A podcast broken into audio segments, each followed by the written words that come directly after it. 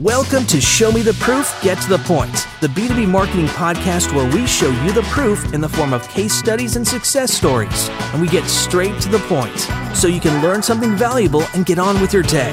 Each week, we'll feature a top B2B marketing leader and discuss their revenue generating strategies. You'll get actionable tips and learn how to accelerate growth through seriously smart marketing. Now it's time to have a look at the proof and get to the point with your hosts and founders of Proofpoint Marketing, Mike and Gabby Grinberg. Welcome to Show Me the Proof, Get to the Point. We are so excited to have Ben Reese with us today. Ben is the marketing director at DCS, Dimensional Control Systems. And Ben is going to talk to us today about a really awesome content strategy campaign, SEO campaign that he implemented at DCS. So, Ben, welcome to the show. Thank you, Gabby. Thank you, Mike, for having me.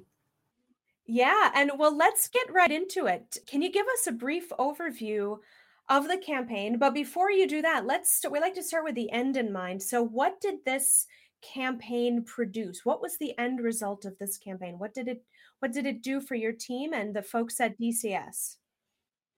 Obviously, with every company, they want your marketing team to, to make leads, right? That's at the end of the day what they're going to measure you on. So, after implementing this, it's been a few years now that we've been doing it. We've increased our revenue and our lead generation that comes in from our inbound campaigns from about you know three to five percent of our mix to about 52% of our new our new prospect mix. So a great deal of our new business now comes from this general campaign that i started. It's also increased our web traffic by an enormous amount. I think uh, i told you about a thousand percent. And those leads we get you know we get almost uh almost one lead every business day now when you average it out. And for a small business like us who you know we don't need to close a lot of deals during the year because our average deal is, is fairly you know fairly robust. So that's a that's a huge amount of business you know as a b2b client that's quite a bit. Yeah. When you talk about uh, you know the 52% of uh, of revenue? Are we, I'm assuming we're, we're talking about like 52% of net new, like marketing source revenue. No, so that's basically all, uh, uh, basically our our overall new product sales. So I think we're at like 52% um, inbound and uh, you know web leads, and then I think we've got 40% um, come in from our existing customer base, and then we have you know roughly 10% from our other campaigns, which includes events and uh, you know some of the other things that we do. Um, we've really found that the inbound is very, very impactful because you're you're not interrupting clients. You're also letting them guide themselves through the sales process, at least the initial stages. You do want to be a part of it, as you know. Anyone who's taken anything in sales knows that if you're not there early, you're going to let somebody else determine what their you know what the requirements are, which is a good way for you know companies to hedge out their competition early. But it, it, does allow those initial stages to be taken by the, the client. And most customers especially in a b2b I mean, you're working with educated people who are busy so they don't want someone constantly badgering them and constantly filling their inbox with stuff right? They want to be able to kind of take it at their their own pace. And many of them have been assigned a um, an investigative task by management so it's something they have to do, you know, and they want to be able to look at it from their perspective and not have a salesperson, you know, possibly use smoke and mirrors or pressure sell them or force them into a decision, you know. And so this really allows them to then um, convert at when they're ready to talk to a salesperson, when they've got questions and they kind of understand what it is you do based on the content then they've been able to to view and uh, consume. Absolutely, and and I think you know especially over the past 18 months but but maybe even before that we're seeing so many changes in the way that marketing and sales are working together and approaching their ideal customer personas. You know it's it's not just hey sign up and then i'm going to get you into my into my in, into my system and we're going to start spamming you but it's like you said it's it's having a strategy that brings them in, that pulls them in rather than, you know, pushes it out to them. Push marketing, and uh, that, that's what I ref, a lot of times we refer to as interruptive marketing, right? Yes. If you're on the page and the whole screen blacks out for your pop up, and you're you're constantly sending them stuff, and you're trying to get into their text messages, and you, you're just you're, you're you're fighting so hard for their top of mind, right? That you've now burned out your your relationship with them. You know, you, you have the negative impact based on that. Same problem you have if, for example, if sales dives in too early and tries to force sell them. A lot of times, even if it's something they need, they haven't come to that realization that they need it yet. But they, they just have this person they feel like is bearing down on them, and you've now burned the opportunity without them ever even looking at the product because they're so busy becoming defensive and you know fighting back against what they see as an invasion that they haven't even they haven't paid attention to anything that's been shown or said. For sure. So how do you because again there's this sort of you know the the word lead in b2b can sometimes be a you know a, a four letter word right? In terms of a dirty four letter word in the sense of what you know what is that mql what is that lead? How quality is it etc so i mean it sounds like you've really figured out how to control that and how to sort of you know get that transition from marketing to sales at the appropriate time. What is the definition of of lead for for you guys? Yeah. So that's actually. Um and it does feed gabby into what you were coming towards. So um, i work in an engineering firm. Uh, everyone is very specific on vocabulary which is good because i am as well right? And so uh, we have what we call prospects. We have leads you know, and then we have customers and clients. And those are the, the three big pillars. You know, there's stages in between, but those are the major pillars. And a prospect is somebody who showed interest, right? So there's maybe I'm doing a drip campaign or they've signed up for one of our webinars, you know, or they've downloaded some content. And I have a pretty hands-off style when it comes to our prospects because I want them, you know, I want them to want our product and to be interested and one nice thing about being in kind of the product mix that we're in is even if they're looking at one of our competitors, a lot of times they're going to want to find competing products to that. And there's not a ton of players in that field. So, you know, we might even come up in, in that kind of um, arena. A lead is somebody who's asked for content by the, a salesperson. They now want, you know, or they want either a quote or a demonstration of our, our products or have a conversation with a salesperson that they they are now ready to enter the buying process. And oftentimes, you know, we'll soft qualify even that, you know, check, okay, well, you know, do you know what it, this is that you're looking into? Do you have any initial questions? You know, I can a lot of times use a video to replace an initial demo. So I'll send them a video of a, a, kind of a recorded demo that, that we did as a webinar. So it's almost like a conversational demo. And then we'll try to get them on the line with an an expert on the product and a salesperson. So instead of you just showing the, the nuts, basic nuts and bolts, now we're talking about very specific question and answer about their product, their process, and about them. And we're not going to go through a whole two hour session of just hammering them with questions. We're going to say, here's what our product does in its basic configuration.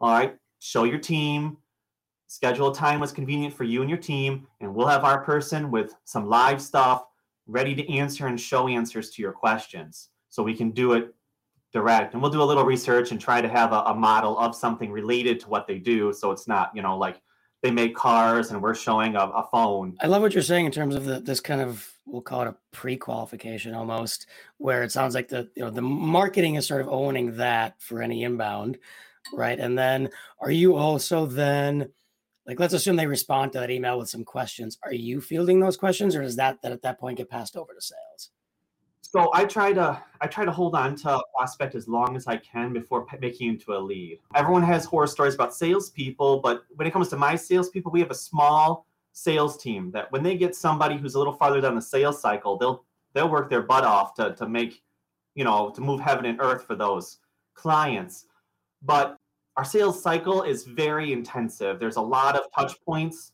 for it, which means it's hard to juggle a large amount of clients. So if someone's asking basic product questions and they're not ready to enter the sales cycle yet, I don't want them, they've got other things they need to be doing. So I'm trying to keep those people from gumming up our sales until it's time for them to start making real progressive moves.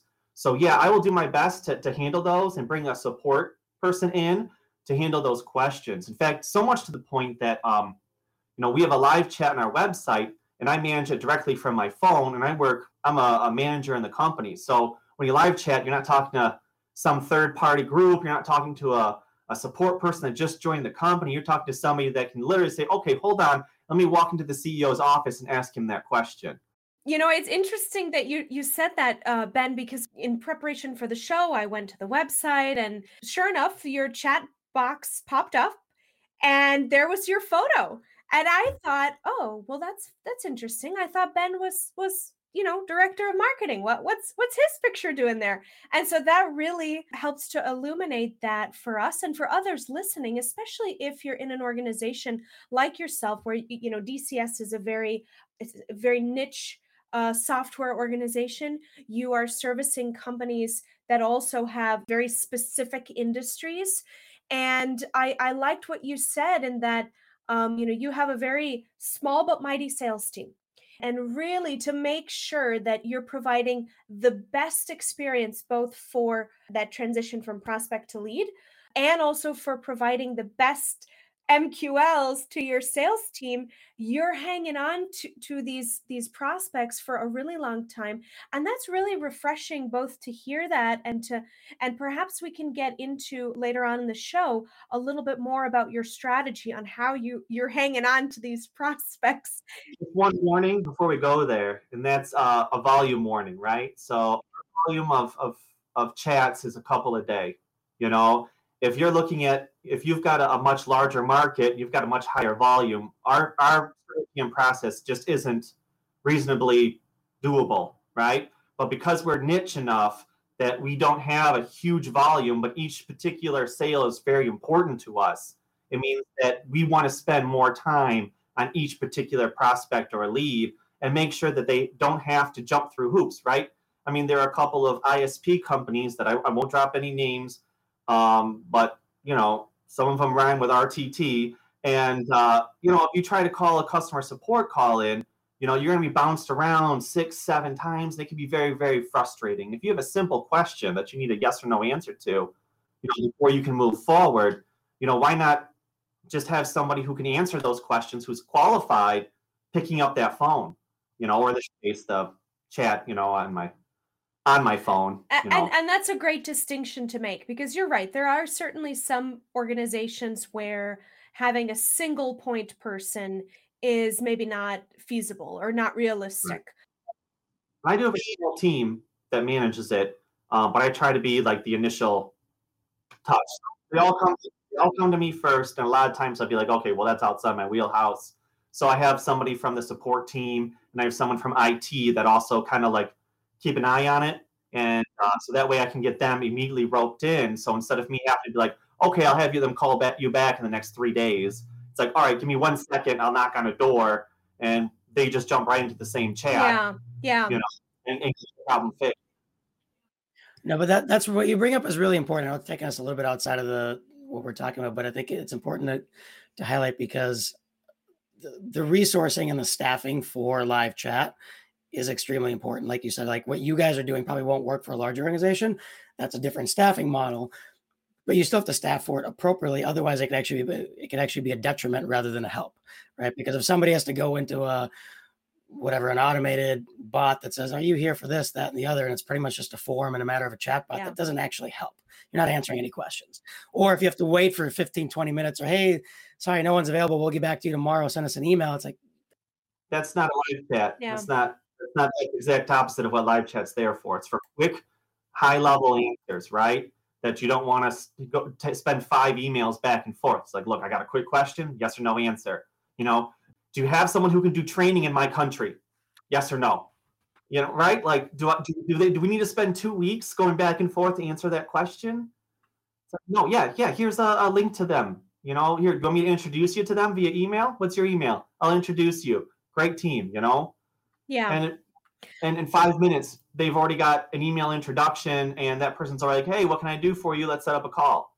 You know, everything's happening fast now because, like you said, in the last eighteen months, um, I mean, uh, we've been trying to do this for a long time, and the companies that have already been doing this, you know, they hit the ground running when the pandemic hit.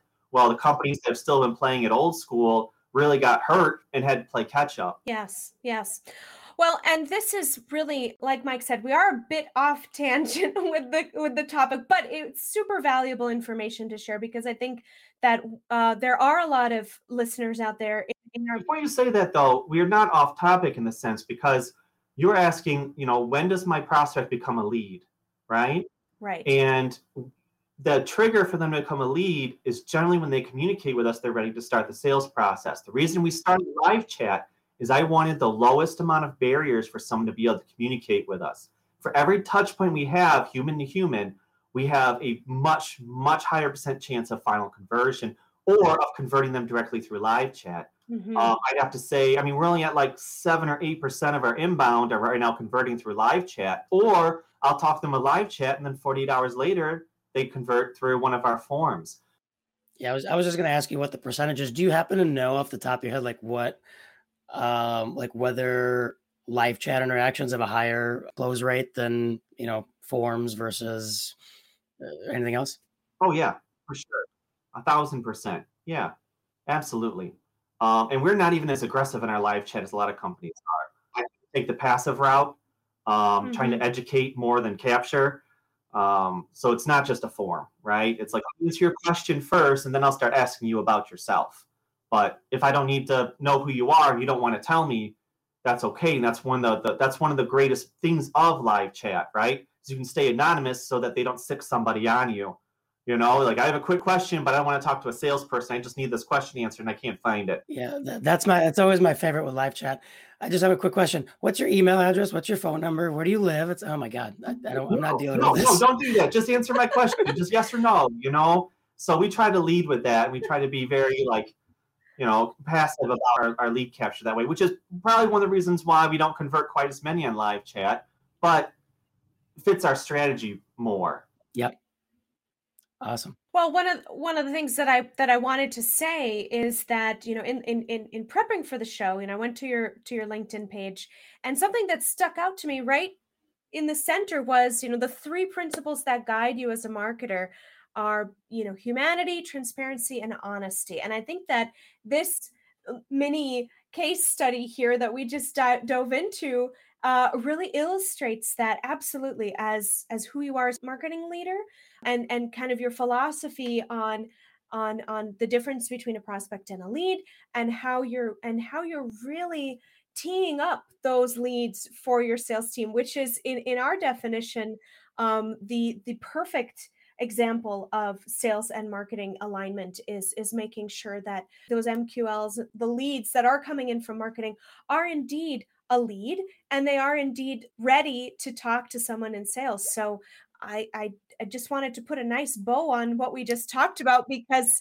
it really is Ill, it's not only illustrated in your LinkedIn profile so eloquently, but you also really brought that here to us in this example. So yeah, I try to live my three principles as much as possible, even if it's I mean, I got a I got a, a product manager who hates when we you know, when you accidentally say something negative about the company, right? He wants everything to be, you know, flowers and roses, which is I understand you, you don't want anything poking at your your, your software. I, I totally get where they're coming from. But when your customer gets their hands on your product, stuff sometimes goes wrong. You know, not everything's great, not everything's hunky dory on their side. They sometimes get frustrated. And if you can be transparent about those experiences and say, yeah, and own them you know really own them like say yeah you know there's something wrong with it we're trying our best to help you don't forget we've got these support channels mm-hmm. if that happens but yes if we if we have a live webinar and the software crashes instead of making up a bunch of yeah da, da, da, da, da, i let the person doing it like oh gosh you know my, my thing crashed again you know uh, this doesn't happen that often but it does happen and everyone watching is like yeah that's right. happened to me too like that's really annoying and the guy just picks up and goes on with it he's like yeah well you know, one of the things I do that that helped me keep keep it from crashing is I do this, that, and the other, and all of a sudden you've turned what could be a negative into um, yes. you know, a, a, teaching moment, you know, or a, a, a way to connect with your well, audience. Ben, I think that's a, another topic for another time because let me tell you, no, no, no, I, I, I love the topic, and I think if we go down this route, we will just never stop because I think that's for me that's a big pet peeve when companies. It doesn't matter what you know, B two B, B two C, whatever it is when there is a little snafu, when something doesn't go right, when your vendor or partner or, or supplier or whoever it is that you're working with um, doesn't come through in the promise that they made or in the expectation that you have as as the client the worst thing that they can do is deny it or put the onus on on the other person or don't take responsibility or simply refuse to admit that this was not the best experience and and we've we've experienced i'm sure everybody listening today has a has experienced Big that stories are when they try to fight it. You know, it makes the big Yes, story. yes. If you just own it and try to fix it, you know, you can you can bypass a lot of pain and you can get in front of it. You know, if you talk to a a, a PR company, one of the first things they tell you is if something starts going wrong, you got to get in front of it so you can lead the conversation. Don't be don't let anybody put you on your back foot because if you're on the back foot, all you're doing is reacting. You have no control over the situation now you deny that it happened or you try to fight it saying it's, it's not real or it's not your fault or you had nothing to do with it you're giving your power away you know and you're giving the whole control away so Yep. yes Well, it's, it's a matter of it's a matter of trust, and trust is so important, especially these days. And I think it's one of the things that we do for. We try to even make it even more front and center, like when we work with with clients in terms of like case studies and things like that. I mean, you know, the general format of a case study is okay. Here's here's how awesome we are, you know, problem, solution, results, and it's like okay, but I guarantee you there were blips on the road there when you got to that result. Like, let's talk about those because if you put that up front, people that see it go, oh well, if they're honest about that, and like like that trust factor just goes through the roof. Versus everybody knows your case study is going to be just the cream of the crop, like the best thing you ever did. So it, it's even like things like that that I think people don't think about. It's always, oh, let's just talk about the great things, and there, there's there is there is value to some of that, some of those negative things. well mike we do want to talk about the great thing that we do. that that ben implemented we, let's get back to the proof here t- tell us Let's about yes. about thank you for getting us back on track. Yes, let's talk about your case study. So, we introed back into the beginning of the show that it was around a content strategy. So, you shared with us some really exciting and high hitting uh, stats on that. Tell us what was the campaign all about? Why were you having to, you know, come up with it and and um, kind of set the stage of what it was and and what what you were tasked with? i'm in a small company so like many small companies your marketing department said make leads do what you need to do right? And then if i need money you know i, I put together you know a, a project with a cost associated with that project we try to push that through. So i'm not really given a, a top budget you know and i'm not given a ton of direction from from the top which actually gives me the ability to go out there and find what the best practices are and what could probably work best for us implement that instead of you know just going through a robotic process or something that might have been passed down from somebody who doesn't specialize in that. And uh, we kind of caught the we were we were listening and, and and really got the feel that content marketing was really where things were going a number of years ago. I think in 2012, and you could really feel that you know um, companies like Google and even you know Bing and the other search engines were starting to really crack down on black hat practices for SEO and really pushing people to to just drive out content and provide content to your audience and they're going to reward you with SEO for that content for the right content. So then I looked at our company internally and I was like, okay, so I need to start creating a content generation engine within the company by putting together some special purpose teams. Well, we didn't we've never done anything like that before. And if you go talk to somebody whose job it's been to you know model in cad or to program with software and say hey i need you to write four articles a week for the next 10 years they're going to look at you like you're absolutely crazy and they should. You know that's that's not going to work.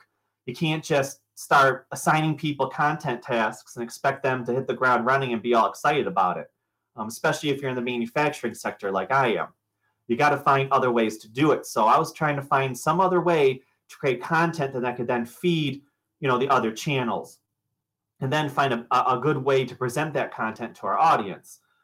So through a partnership, I was able to get into um, a webinar and do a webinar with one of my modelers, and they showcased, you know, a model and how it worked, and went through it and explained everything really good.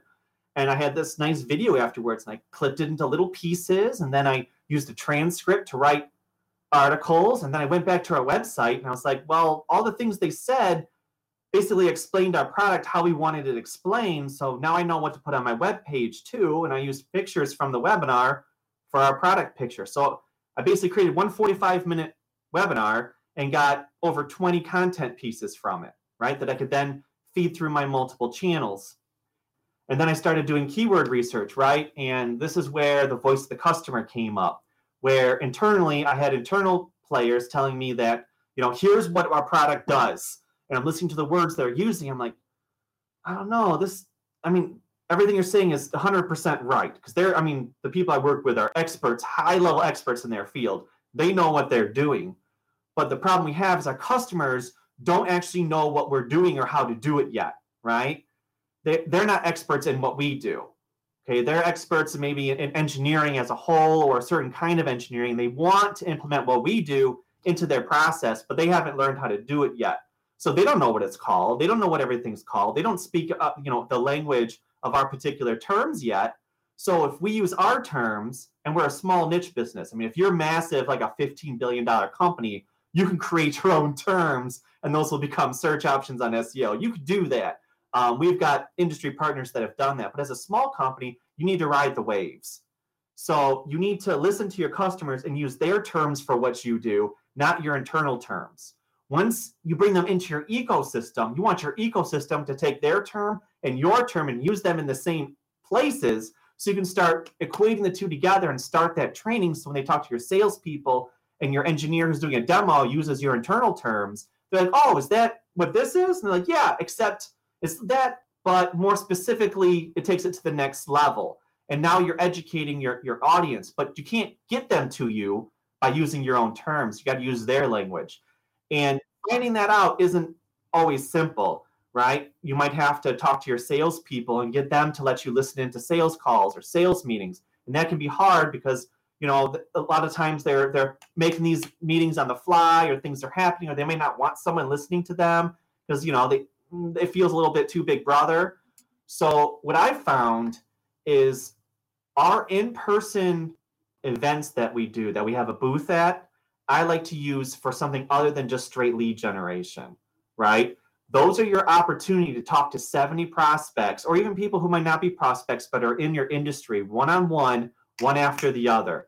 So the first thing is you follow your three key concepts of marketing, right? Human, transparent, honest. So you don't stay in the aisle and just start badgering everybody. Instead, you approach everybody like a human, ask them about their day, how they're experiencing the event, let them talk about themselves and don't just hammer them with your elevator pitch, right? And then say, hey, you know, we kind of do this. What do you think about that? Are you doing anything like that? And tell let them tell you what they're doing that they think is relevant to what you do. And listen to how they describe it. And that's how you have to describe it on your website and in your collateral. Don't make your internal people talk about it that way. I mean, you can try to get them to, le- to, to reference it, but this isn't like change how everybody in your company talks. This is how do you get the customer into your front door you know comfortably i found that that was the most powerful tool i had user conferences if you ever have a user conference it's like oh it's gold you know make sure you have a beer budget that's out the window because you need taking every free moment you need to be taking someone out for beers and getting them talking to you because i've learned so much from just listening to our customers at conferences what they hate about our software, what they love about our software, what they love about us, what they don't like about us, you know, and what they did before us, you know, and even listening how they talk about us, because a lot of times they'll translate what we do into their own internal language. Mm-hmm. That's what mm-hmm. you're trying to get at as a marketer, right? That's what I'm after. And I, I a lot, I'm just shaking my head at everything you're saying because we actually uh, experienced that internally at Proofpoint. We had some language on our site. And so I'm curious because you mentioned something and I wanted to talk to you about it. You said, you know, you don't have to get your internal team to change the way they talk. But I'm curious because if it, you know our, the website anybody's website is their 24/7 salesperson to some extent. It's their it's their first brand ambassador out there on the web that's working for them day and night across the globe. When you're ch- making changes to the way that you talk about the company or you talk about the product or the brand and it's not something that's necessarily adopted internally what are you doing as a marketer to make sure that your colleagues that are in other parts of the you know maybe not marketing but sales or customer service or how are you taking the learnings that you that you gleaned from from those user events and talking to your customers? How are you taking that and making sure that everybody in the company is on board with that or is under is, is aware of those things? So two things. One when they get in front of the customer the customer asks using this language right so when our salesperson or our engineer are in the meeting with the customer, the customer is going to use that language, and the salesperson, um, I mean, our salespeople are, are, are quite good. They're going to say, "Okay, what do you mean by that?" And then they'll say, "Okay, great. So we do that plus more, and we call it this." Because when you have a one-on-one with somebody, you now have the opportunity to educate them and define your terms. If you're just presenting something to them, or you're trying to catch them with SEO, you can't don't think you're not educating them yet. You got to get them in the door first before you can educate them, right? They have to realize that you do what they want first. And then you could educate them on your terms and your language. So almost like I let the customer educate them a lot of times. The second thing you well, and that also is nice because when we when we get onto the wave of a new process or a new big keyword, like right now, model-based definition is all the rage for a good reason, because it's a good way to define you know incorporating everything together so everything talks right? And um, everyone internally was like you know it's kind of a fad or we don't do that or we're not really a part of that or we're part of something more specific. I'm like guys guys guys this is what we do. We're a part of this. Relax. And the customer keeps coming to them and saying hey you're part of our model based definition rollout. Look at how you can fit in. Look at how we can do this. And it's like the customer educated them on the marketing terms and then they educated the customer on our specific internal terms so the two could then mesh together. That's one way to do it. And the other way to do it, uh, kind of a sneakier way to do it, is by influencing your content creation. So since I use webinars as a lead for our content creation, I have a lot of influence on what the webinar titles are and how the content kind of fits.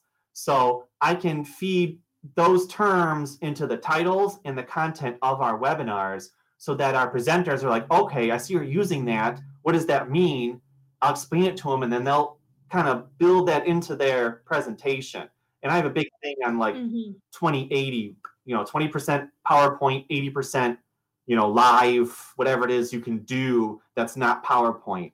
Um, we try very hard to do that when we can. So, you know, even in the PowerPoint, I'm like, here, use this one slide as an intro on how we fit into this MBD process before you go into talking about what specifically we do. Um, so those are the two ways I kind of try to mm-hmm. communicate internally. But if someone's an expert on what they do, you can't show up and say, "Hey, you've been calling everything the wrong thing. Use these words instead." You know, you can't do that. You know, you got to say, "Hey, this yeah. is kind of what we're trying to feed into. Can you just incorporate this a little bit into what you're doing?" And then the customer's going to tell them what they call mm-hmm. it and what they think it is, and they're going to have to to match what we do internally to what the customer thinks anyway in the sales meeting but they won't ever make it to the sales meeting unless I use the customer's terms to get them there. You know?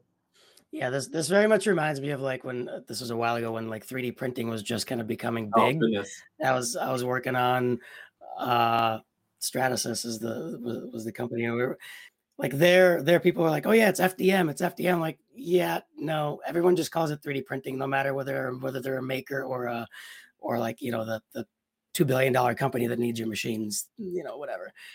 That's exactly what I'm talking about.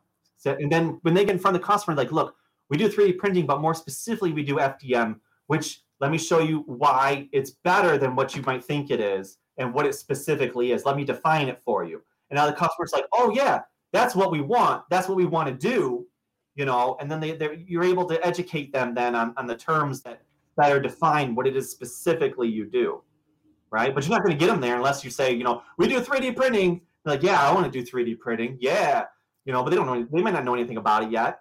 You know, so uh, I want to want to kind of get into some of the details around like what types of content. Like, okay, you you know, you mentioned all the way back to 2012. You found this opportunity. You mentioned webinars already. That that's a that's a big part of what you do. What what else? Like, what other what other types of content are we talking? Blogs? Are we talking white papers? Like, what, what else are you doing to get people in? So let me think about the second element that was really important to me, um, and that was the keys to the castle. So for when we first when I first started here, you know, we had a, a third party host for our, our website, and it meant that I had to kind of like put stuff through them in order to get changes in the website. Um, a big companies, naturally, you know, you're going to have to go through a whole process in order to update your web pages. That that makes sense. But trying to get as close to that end point as possible, I feel is very, very important for a marketing team because you want your website to be a living, breathing thing. And I'm not just talking about your blog, which should be, you know, constantly updating. I'm not just talking about your video channel. I mean, your your your core web pages need to be alive, and you can only do that if you're able to update them regularly, and you want to update them regularly. You know, because your products change, the conversations your customers change, your content needs to stay up to date. So when the, the second thing I did was kind of take over our content management system for our website so I can do fast updates to our web pages. Sometimes too fast for my own good, um, and things get put up that aren't, you know, maybe ready yet. Um, but I prefer to err on the, the the the getting content out there rather than being so cagey with it that you know you end up leaving a desert, you know, where you're not going people aren't going to be interested. Progress, not perfection. Yes, exactly. Because the whole point of a website is you want people to come back. If they come to your website once, they can see everything in five minutes. They're not going to come back. If they're not going to come back, they're not going to convert because you don't convert on the first time someone visits your website. That's not how. Doesn't nobody does that. No one. I mean, it's like window shopping, right? You know, your first visit's your window shop, and then the second visit is when you go into the store and start actually touching and looking at things. So you want your, your website to be alive. So every time someone comes back, they're like, oh, this is new, or this is different, or I didn't see this before, or this tells me a little bit about more what I'm interested in. You know, and the blog is the most powerful way to do that, but you need your core pages also living and breathing. Um, which then brings me to the content, right? So you got to build multiple content channels and you want to bleed over without copying. So, you know, we've got our video channel. So I use clips from our webinars and from demos that we do there. And then we have our on demand webinars, which are farther down the pipeline, right? So a little closer to the close stage rather than as, as high in the funnel as something like a, a two minute video. And so those are form gated, but all those clips are not. So you can find those in search, you can just find them on YouTube, and you can watch them without having to go through any steps. The same thing with our brochures. So we've got our brochure text sheets, we've got our, you know, our short articles, which are, you know, two, three pages. We have our white papers, which are much more technical in nature. And then we've got even some of our white papers presented in one hour videos, right? And those that creates a, a clear delineation down the funnel of the interest level of your particular prospects. And in, in my opinion, you want to gate only at the middle of the funnel and below, right? Because I feel like the, the, the people are so excited about big data that they're like, I want to collect as much data as I absolutely possibly can as often as I can. Then you ask them, okay, what are you doing with it? And they're like, well, we don't do anything with it until they get to this point. I'm like, okay, so anytime someone wants to touch your site at all, you're asking for their name, their email, their phone number, and their address. When they want to look at a text sheet and they're not even sure that they that you fit what they're looking for. I'm like, that doesn't make any sense. So we don't even gate our brochures and our text sheets. You know, you click on the link, you just get it. Because I'm not going to put you into a drip campaign yet. I'm not going to start hammering you with emails. You know, and that's the, I, I flip side, that's the worst part of it, right? Where they'll do that and they'll still put them into the drip campaign, or even worse yet, kick them over to sales. Say, hey, they downloaded a white paper, their lead score is 50, go and bombard them no. with phone calls. It's like, oh God. Yeah. Don't do it yet. It's too soon. You know, you're, you're interrupting. Now you want to, maybe, maybe you can do something to guide them. Um, so if you have a really light drip campaign, maybe, but not till they've you know, hit a, a score of 30, I guess, downloaded like 12 brochures and a white paper and some other. Okay, they're interested, you know, and the first part of the drip campaign should be hey, did you find everything you're looking for? Here's a link to more content you might not have seen, right? That should be the first bit. And then the second bit, you know, if you can, say, try to relate it to, to what they're looking at or who they are. Now, us, since we have a small team, I can't get as granular as I love to be. You know, I got all these dreams of yada yada. You know, I can't do it can't do it. So um, for our drip campaigns, they're all pretty light, but my conversion for those is to get people to sign up for a webinar, right, where they can see something hands-on. We have live Q and A during the webinars, which I got three people just chatting with the audience during the webinar. You know, quietly on the side. again, really quick, just to Um, just make sure everybody got it, is what you're saying is early on, whatever content they look at, once there's a form, your drip campaign is to get them to sign up for the webinar. It's not to kick them over to sales. Correct. Correct. My conversion there is to get them on a webinar, right? So once I can get them into my webinars, I build my webinars as a series, a yearly series. So if you sign up to one, you've signed up for the whole series, right? You can unsubscribe anytime you want, but it also means for my long-term customers, they want to have to keep checking back. Like, look, I want to see all your stuff. Just give me all your stuff, right? Like, I don't want to go back to your website, know who you are. I know everything about that. I've been using your software for 10 years, but I like the webinars. Can I just can I just sign up for all the webinars? So to appease those, you know, they sign up once, or I sign them up once for them with their permission, right? GDPR, yada yada yada, right? But uh, you know, yeah, yeah, they, they have an opt-in to what I call my um, I, I, I I forget, it's, I have like a little club I keep of all of my like power users who want everything that we produce, and I, automatically they're automatically set to sign up for everything we do, so they don't have to keep checking back because they're busy, they got a job. But for for other prospects, like as soon as I get them into the webinar, now they have a chance to basically see a demo. And none of our web most almost all of our webinars are not high level. They tend to be mid or lower levels. They're technical. They've got real meat and juice. You know, there's something heavy and thick. Um, so you're going to see something cool or powerful, or and you're it's going to be one of our, our senior engineers on there. So if you ask them a question, you know, I've got them. I've got a product manager, you know, in support. So I've got like high level people who can answer all your questions. And from there, most time when people see a webinar, they're like, oh, that was pretty cool, but I wonder if it does this or I wonder if it does that. So then they go back to our website and now they're looking, now they've got questions in their head, right? You've piqued their curiosity. Now they're starting to mm-hmm. really kind of get more interested. And sometimes it takes longer than others, but a lot of times they'll go back to the website and they're like, oh, you've got 140 webinars on demand that I can sort by topic. I'm like, yeah.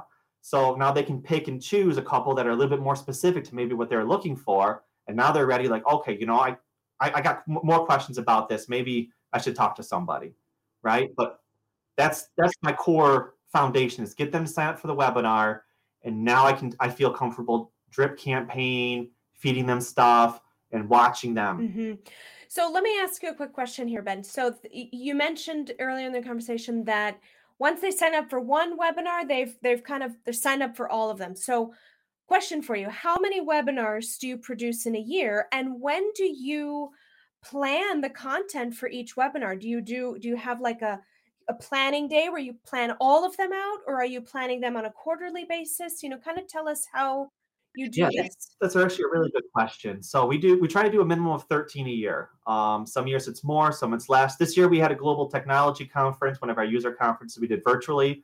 So we did 34 in a week and a half, um, which was a lot. In fact, too much. But I got greedy on content because I was like, look at all the stuff we can make. um, um, The, mar- the marketer's uh, dilemma, right? Too much content, Yeah. too much. Uh, but I try to do 13 a year, um, give or take, and we try to take a month or two off during the summer. And it's the last Thursday of every month, like clockwork. All right, every last Thursday, and then um, some of our hot months we'll, we'll we'll sneak one in at the beginning of the month, like the second week, which will be a supplemental topic. And then what I do is I meet with I, I, I set campaigns or series. So even though it's my 2021 series, I'll have a three or four webinars that will share a general topic. And so I'll meet with somebody in the company, I'll pull them in who's an expert on that topic or who I'm going to be leveraging as a presenter, and we'll have a sit down, we'll brainstorm the topics for it. And then it'll give me a general content calendar we'll put out there to start generating interest with some brief write ups. And as we get closer to each event, a lot of times it changes a little bit, you know, based on if we have somebody else present or if something's changed in our software or you know so it's like those aren't necessarily set in stone but i try to stick to them and i try to be at least six months out if i can. Um, i found that being more than six months out just hasn't been um, feasible um, for us as a small company. A larger company you know a lot of our i see a lot of our larger con you know friends and industry partners and such they're out you know 12 13 months which is wonderful. But um, since i'm the marketing department you know we do it with what we got and six months tends to be pretty good uh, because anything farther than that your customers aren't really paying attention anyway you're just kind of dog earing the resources and trying to get on people's calendars internally, not necessarily externally yet, but internally. So that way, you know, your training manager doesn't schedule that person for training. So they don't get put on a big project. And if they do, you know, it, it sets off a flag and they come to you like, hey, I was scheduled for this thing. I got this other thing. What do we do now?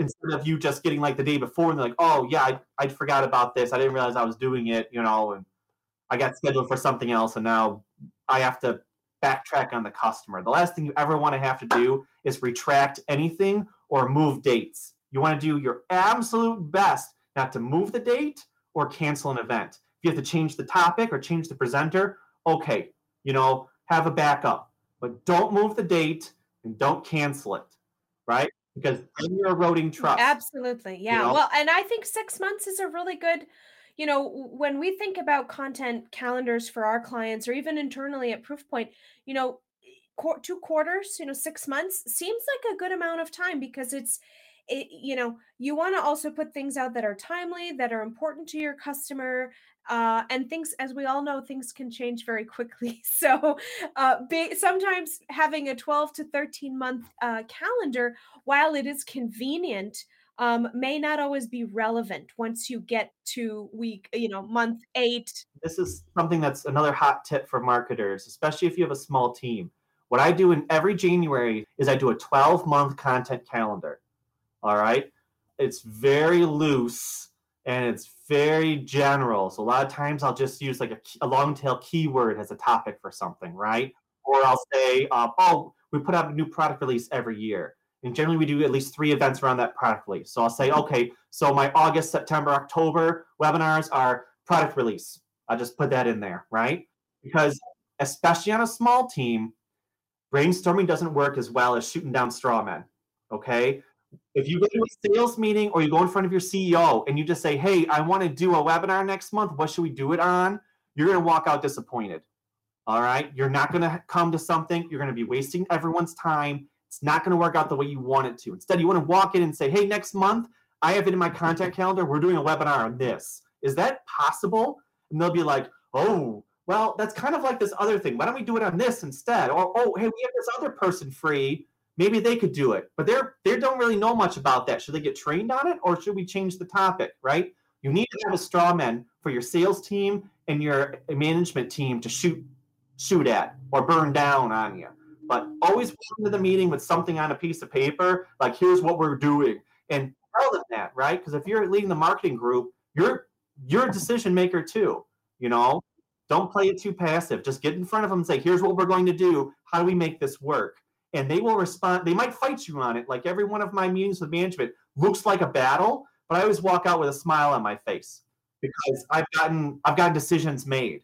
You know, it's not a bunch of yes men just like, oh, this one's fine. It's like, no, that won't work. We have to do this instead. I'm like, fine, we'll do that instead. And I walk out like, okay, well, this is what we're gonna do. I've got something to do, so we're good to go for in my calendar. you know? So bottom line if you're if you're leading a team of content marketers or you are uh, the team that that leads content marketing have a plan even if it changes even if it if if your internal smes are going to say no this topic's not going to work or we need to change this topic. At least you are presenting the plan rather than asking for permission. You something to talk about, right? Right. You got something to talk about. And you're right. You're not just asking permission to do something. You're saying we're already going to do something. Right. Something's going to happen. In my mind, this is what it is. Does that make sense to you? Yes. And I mean, you're you're probably working with subject matter experts. You know, I work with a lot of 20 year veteran engineers who know more about engineering than I I will ever possibly know in my lifetime. Well, Ben, you could you could you could easily tell somebody that you're an engineer on TV. That for sure. I at conferences just to get people at our door, and then I hand them off to someone smarter than me. But um, but yeah, but they they want something to talk to, right? So throw something up there, and if it doesn't really make sense, have them explain to you why it doesn't make sense and take notes. Yeah. yeah. You know, have them teach you their language. But yeah, always walk in with something, you know. And so the beginning of the year, I try to put something like that together, knowing that most of the topics I just put together are never going to exist, but it gives us somewhere to start. Yeah. I, you know? I, love that advice. I think it's it's brilliant advice for any marketing leader that's that's leading content big or small company, B2C or B2B. This show is B2B, but but I think it applies to any marketer out there. Yeah, I think it's definitely for any marketer out there, no matter where you are. Because we even do it with our, I'm thinking like our process. I mean, we generally have our clients respond to something rather than just doing a flat out brainstorm. Like, hey, here's content strategy. Here's what we think. What do you think doesn't fit? Or what do you think is missing? Rather than, hey, let's do this thing together because it's just never going to get there as a marketing company, I'll tell you what, one of the things that annoys me the most is if a marketing firm comes to me and they, they just don't have anything, right? They come mm-hmm. to you and they're like, okay, now you tell us what we're going to be doing. And I'm like, I hired you to help me get this figured out. I got to do it all myself. Like, why are you even in this room? Like, I can, I can do this. I'm good. You know? Yeah. Yeah. Um, so yeah, bringing something initial, even if what you bring to the table is, is wrong, or you just copied it from the competition, right? Like that's that's great because then you're like, here's what your competition's doing. Uh, how powerful is that? Do you want to align to that same messaging, or are they going a different direction than you? Right? Yeah. So yeah. You know that's real important. I mean, one of the first things we did is took a look at what our competition was doing, what they were winning on, and that gives yeah. you a good place to start if you're not if you don't have anything to start with you know you i think i think as as marketers um you know we we do this internally and i and I, and i think it's immensely important whether you know whatever kind of marketing or uh, organization you're working with if you're in marketing and you're not doing an industry scan at least once a month to look at not just competitors but you know other other companies in the space oh, yeah. that that that may be similar to you but not necessarily competing on the same uh, clients or same industry, but a competitor or industry landscape. If you're not doing that once a month, yeah, more important than that too. And I think it's what you're saying, uh, just in a different way of saying it. Um, I think you're, you know, 100% right. But look at what your mm-hmm, customers mm-hmm. are doing yep. and talking about, right? So it's not so much what your competitors and what your industry is, but what are your customers doing? So we're tied, you know, deeply into manufacturing. So everyone we talk to is a manufacturer. So what are they trying to do? What are they talking about? What is going on with them? You know, because they're the people you want to talk to. So find out what they're talking about and then align yourself to that. Well, Ben, let's kind of recap here for our audience. So the content strategy uh, campaign initiative that that you started. Yeah, let me summarize it sure, for you. Go ahead, please do. All right. So we had we had an old website and no content. So because we didn't have any content creation internally, I started with webinars and use those as a way to comfortably use the people that are used to doing demos into doing presentations that I could then take up those apart to use for all of our different content channels in a different way. And that start and as my people became more and more comfortable doing webinars, I could do more and more of them on a broader range of topics. And every time we do a webinar, I can turn that into a paper. I can turn that into a series of small clips. I have a webinar on demand. I have a web page. I have a blog post, multiple blog posts. So you can do one about it coming up, one about it afterwards, and you can do about one each of the video clips, even if you want to. So you can create a great deal amount of content from something as simple as that. So you need to create a content creation strategy. And then I got my hands on the website and the, the keys to the website. So I could update it myself quickly and regularly. So now our website, our blog, all of that is alive and constantly updating, which not only SEO loves, but it gets your customers coming back. And those two things together create a content marketing strategy that brought our customers back over and over again and feeds them new content every month that they that they're interested in and that is you know important to them so that way you know it's not just a dead thing that sits there and waits absolutely and just for our listeners Ben's content strategy increased traffic to the website and the blog by o- a, over a thousand percent. Is that correct? Yeah, you should see our numbers from our user conference week. Woo! Wow. Awesome. Well, you've showed us the proof. Now it's time uh, for uh, the part of the show where we get to the point. And here we encourage our listeners to do this at home, right? You you often hear, uh, you know, TV shows or, or uh, warning says, don't do this at home. Well, we're the opposite. We say we're bringing on the experts to this show, marketing leaders and, and top marketing leaders uh, in the B2B space to tell our audience exactly how they can replicate their revenue generating strategy. So let's break down this even further. We talked a little bit about this how come January, you're putting together a 12 month um, you know, very high level at this point, still very high level of the topics. And sometimes this could be based on a keyword or events happening in the company. But so that's kind of step one is having at least the shell of of a content strategy or topics in place. That also says what channels you want to do. Right. Right. So you're deciding in January what channels you want to do. So I say, okay, we're gonna be doing a blog this year. We're doing webinars this year. And then I've got here's the web updates we'll be doing on which month. And I, I title those as a campaign too, because I don't ever update the whole website at once, except like once every five years. Right. But you'll say, okay, I'm doing this product this month because we've got a new product release the month before. So then I'll update all the web pages that following month. So that tells you what channels you're going to be having and rough ideas of what things you're going to be doing in those channels, mm-hmm. right? And that kind of gets you in the right headspace so you don't get overwhelmed. Um, and then you can tie it together. So I do, I got my webinar set for February. So that means my first blog post in February promotes that webinar. My second blog post promotes content related to that webinar we've done before. My third blog post is after the webinar, right? So it, it gives you a brief about the webinar, gives you a link to watch it on demand. My fourth blog post breaks it down into like a, a little white paper or something like that, or a, a different content piece, you know, explaining maybe what, and, and, maybe in deeper, more technically, what we showed in the webinar, yeah. right? And offering that. Now you can even pull that from a training manual.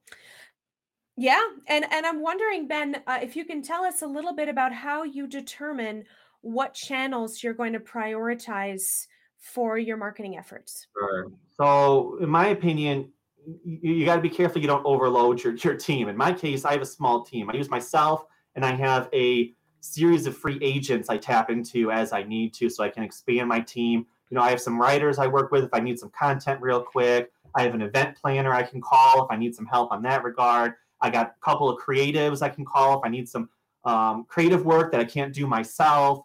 You know, so I, I can I can operate even though I'm one person as a much larger team and having this content calendar kind of gives me an idea also of, of which agents I'm going to need to use. Mm-hmm. Um, but you want to kind of start at the base level, right? So since content is king and everything is digital now, more so than it was before, and it was a lot before, the first thing you want to do is make sure your website's up to date and you've got website updates, right? Because that's that's your company online and that's your face to the customer.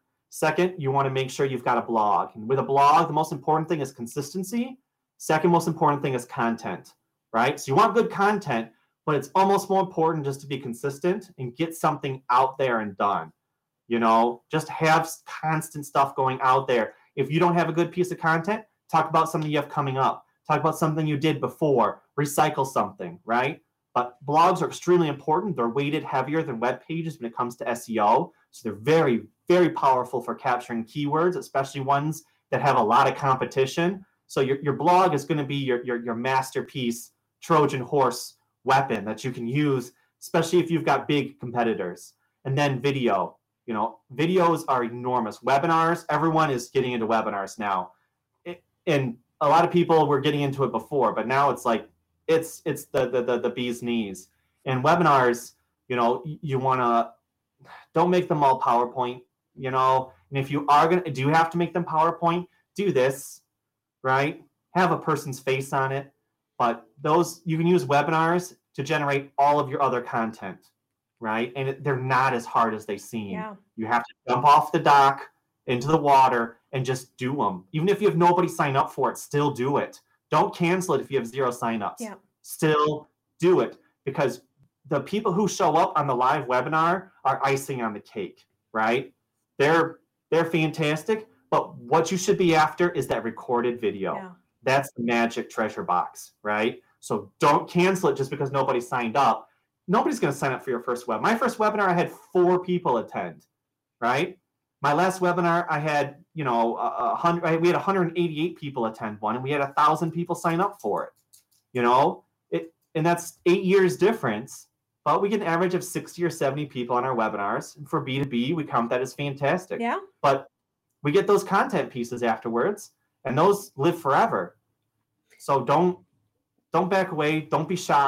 Yeah like that that's, ex- that's extremely important because a lot of time you'll get you know uh, especially the sales team or somebody going oh how many people signed up? Oh you know do we really want to do it? What did we do wrong? And it's like well it doesn't matter. Doesn't matter. Just just do the thing and take the content because you can that does so much more Yeah, after. If you fact. just do one webinar during the year and expect everybody to sign up for it, that's not realistic, right? I mean, it- especially these days when, like you said, everybody's doing them, so we're all bombarded with mm-hmm. webinar invitations from every email list that we're part of and every company we follow. yeah, be and- expected that you know you're gonna have four times your viewership on demand than you are gonna have live.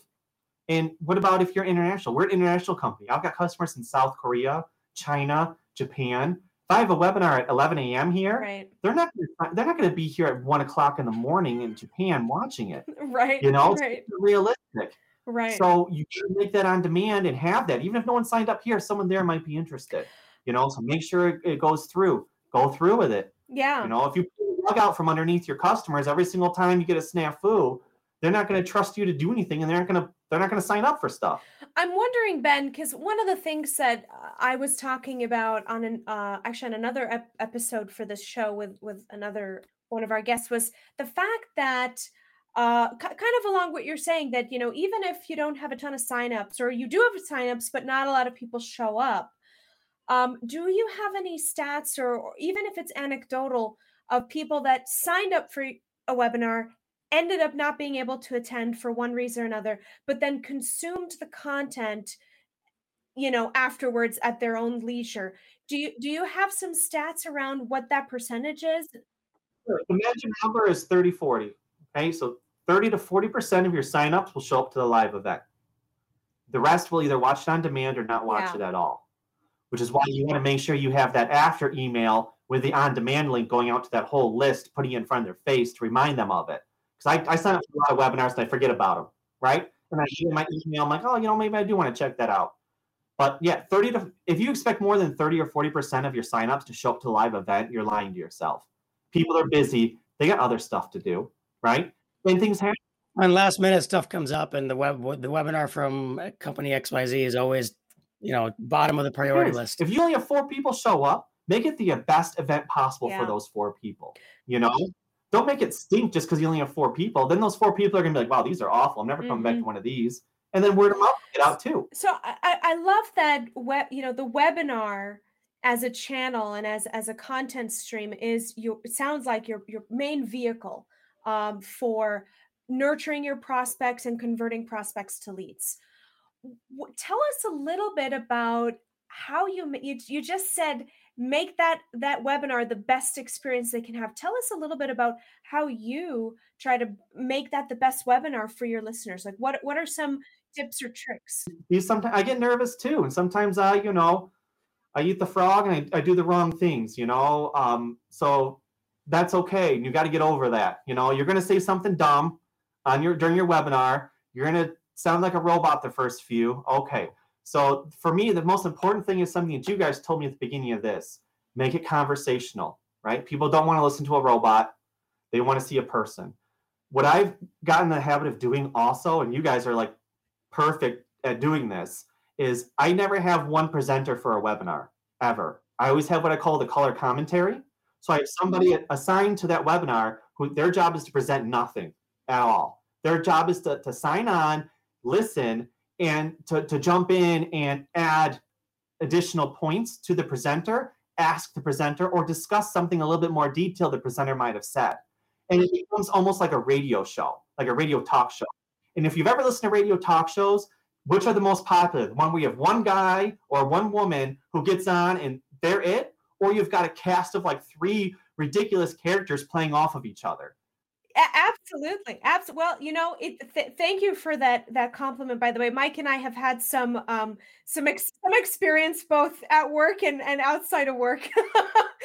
But um you know i completely agree with you. I think that you know if you look you don't have to look too far in our pop culture to see that there's always sort of this idea of fire and ice you know laurel and hardy and tom and jerry and mike what's another one that i'm not thinking of right now but you know I don't know you, you stumped me i wasn't uh, ready for that one Starsky and Hutch.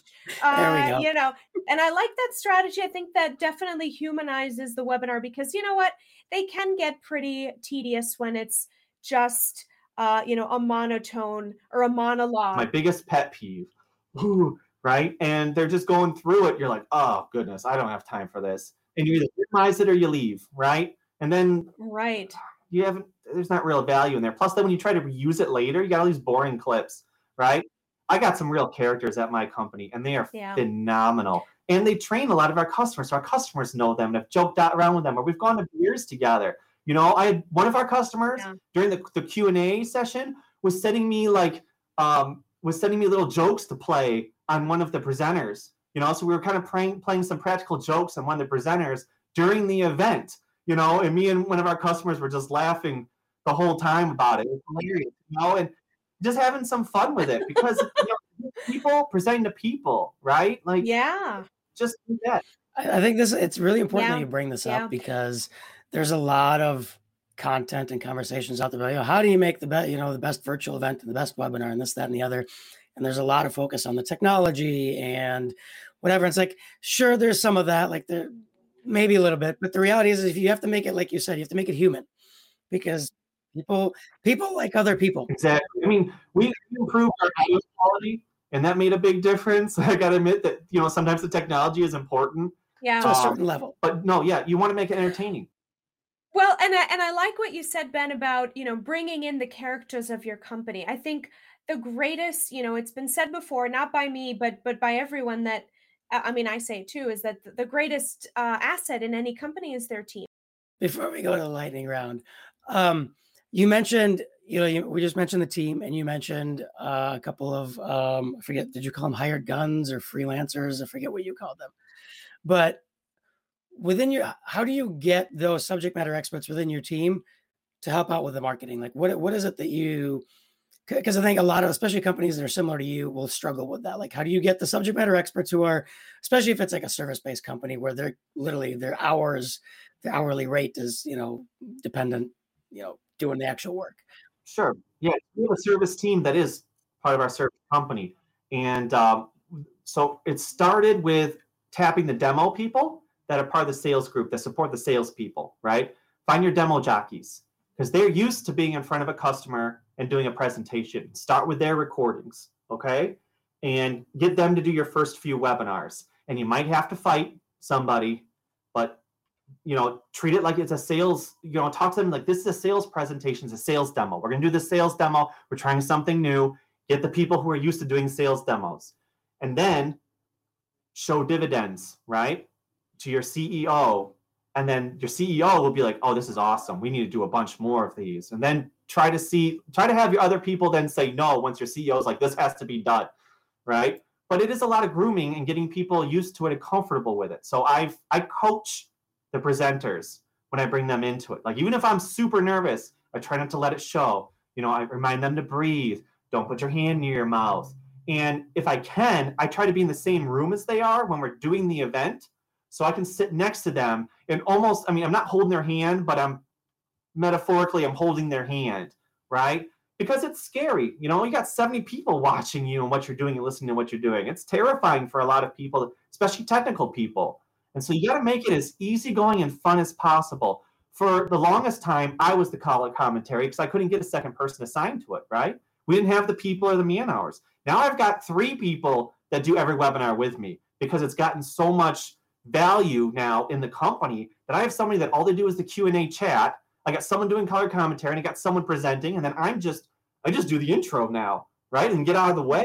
Right. But before I do the intro, the color commentary, the the, the Q and A session, the the chat Q and A, I did all of that, you know, and have some questions ready, you know, for that first one, you know, poke them a little bit.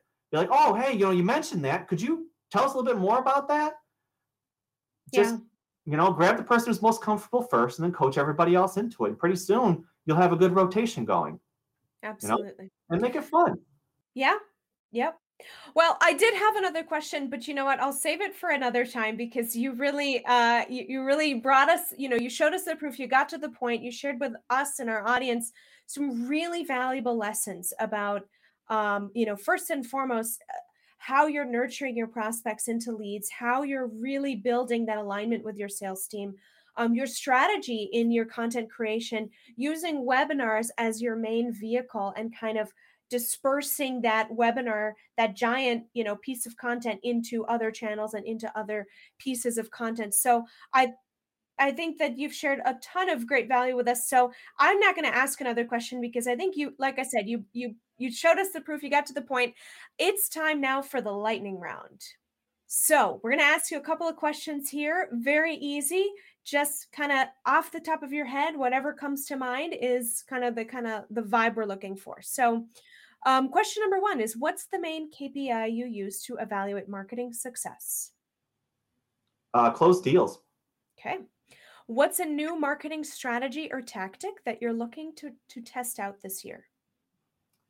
Better uh, connection between our systems so I can do better cradle to grave tracking of our opportunities from lead to close. Okay. And assign money that we've generated to my campaigns automated instead of having to crunch the numbers. Yep. What's a tool or platform you use in your work that you couldn't live without? Um, HubSpot. I'm a HubSpot junkie. So there are other platforms that do it too, but I just I I love HubSpot. All right. HubSpot, if you're listening, we'd love some sponsorship of this podcast. um, what you can answer this in one of two ways. What is your favorite or what is your least favorite business word or phrase? Oh, my, my favorite and least favorite is synergy. Um, when I use it a lot, though, as a way to point out when someone's using jargon. Um, a lot of times people will try to make them sound smarter by using jargon or try to belittle someone with jargon. And you just got to get over the fact that it's just jargon. Like it, they're just using a different language. Once you learn the words, it's not that big a deal. Don't let people intimidate you with it. So, you know, I say like, okay, yeah. well, synergy, synergy, synergy, let's move on. You know, like, okay. Yeah. Synergy is one that we hear quite often on this show. So I think marketers and and business people out there you know let's just strike synergy from our from our vocabulary. We're all trying to make teams that work together and do good. I understand that you want to use synergy to talk about that but you know really it's about teamwork. That's that's what makes marketing and sales function nowadays because we're all doing 10 people's jobs. Yep yep. You know? um what is your favorite business or marketing book? So there's an inbound marketing um, by Halligan and Shah. That was a really nice starter for me. And I think it's by one of the founders of HubSpot. Here, I have it on, I have a shelf of books I, I've used and not used. Um, there you go. I this one a lot. And then um, I have a lot yep. of these because they're a good way to get started. But they're, I mean, you know, I, I try not to, I try to be humble and understanding that you don't know what you don't know. And no matter how much you do know, there's still going to be things you don't know. So I'm constantly trying to talk to other marketers and read and figure out what I don't know. Absolutely. And along those same lines, uh, what are some of the podcasts that you listen to frequently? So that's probably not a great question for me because I don't listen to a lot of podcasts. I'm not a podcast person. Um, I listen to a couple of like nerdy podcasts for my side hobbies. Okay. But I don't tend to listen to um, uh, business podcasts. Sure. So what are, what are the ones you listen to for your side oh, hobbies? Oh no. Uh, you brought it up. so I'm, I'm, a big nerd. So I do a bunch of like little miniature games and stuff. And I paint up my little toy guys. We play games with them. So uh, not yet. Uh, I'm into like the Games Workshop, Warhammer World, and some of the Dungeons and Dragons stuff that I've always done that I try to hide from all of my friends and colleagues. And yeah, and hope hopefully you might consider adding this one to your queue. Mike has some bonus round no questions. So uh, you and I have, have, chatted for you know a couple of times before that. I know you're you're a martial arts guy. Who is your or what is your favorite martial arts movie? Oh, um, Wing Chun. Wing Chun. I got a friend that did Wing Chun and um, Ip Man. I don't know if anyone sees Ip Man. He was uh, Bruce Lee's teacher, and uh, Wing Chun yep. is a, a very close in, intense. Um, it was originally thought of as a very passive style, but Chain Fist disagrees. Um, so uh, it's just, uh, I, I, think, especially in a self defense standpoint, it's a, a, really cool style. It's also the exact opposite of the kung fu I took, which is a long fist kung fu. So it's very big and big movements, and Wing Chun is very tight and small and intimate, you know? So that's that's what I would do. It's it's a good one. I like that one. Very cool. Well, Mike is is a big um, martial arts enthusiast.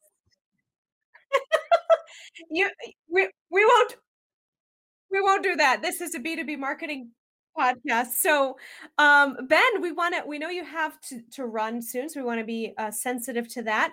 Um, well, thank you so much for joining us today on the show. And thank you for telling us a little bit more about your revenue generating content strategy that has helped so much at DCS. Um, where can our listeners connect with you? Uh, LinkedIn is the best spot. And I'm always happy to answer questions and chat with other marketers. If you're trying to do something, and you're not sure where to start, I'll give you some advice and before I send you over to Proofpoint, you know? but the you check, know, I mean, the check is in the mail. thank you, thank you. But you know, a lot of times people need to get started before they have any money to actually spend on an agency. You know, and so Absolutely. I've tried to help advise anyone I can, you know, who's in that starter position where they don't have any money, but they're trying to get something going so they can get some money to then, you know, get some help. Yeah, we, we could we could probably have a whole separate episode just on that if we wanted to, but we'll we'll leave we'll leave that we'll spare everybody. yeah, yeah. And as as marketers, we have to, you know, d- d- we're not in compet- you know, we are in competition with each other, but we're really not. We're, we're we have to have that mentality that we can help more than take more, you know. And I think that's absolutely right. And uh, LinkedIn is the best place for that to really create those those marketing camaraderie. Find your local HubSpot group. They in both major cities and towns. So, and it's a great place to meet people who do marketing, even if you don't have anything to do with HubSpot and don't want to go anyway, because a lot of times they'll be talking about stuff that's, you know, agnostic, tool agnostic. So, Sure. Yeah. That's a great recommendation.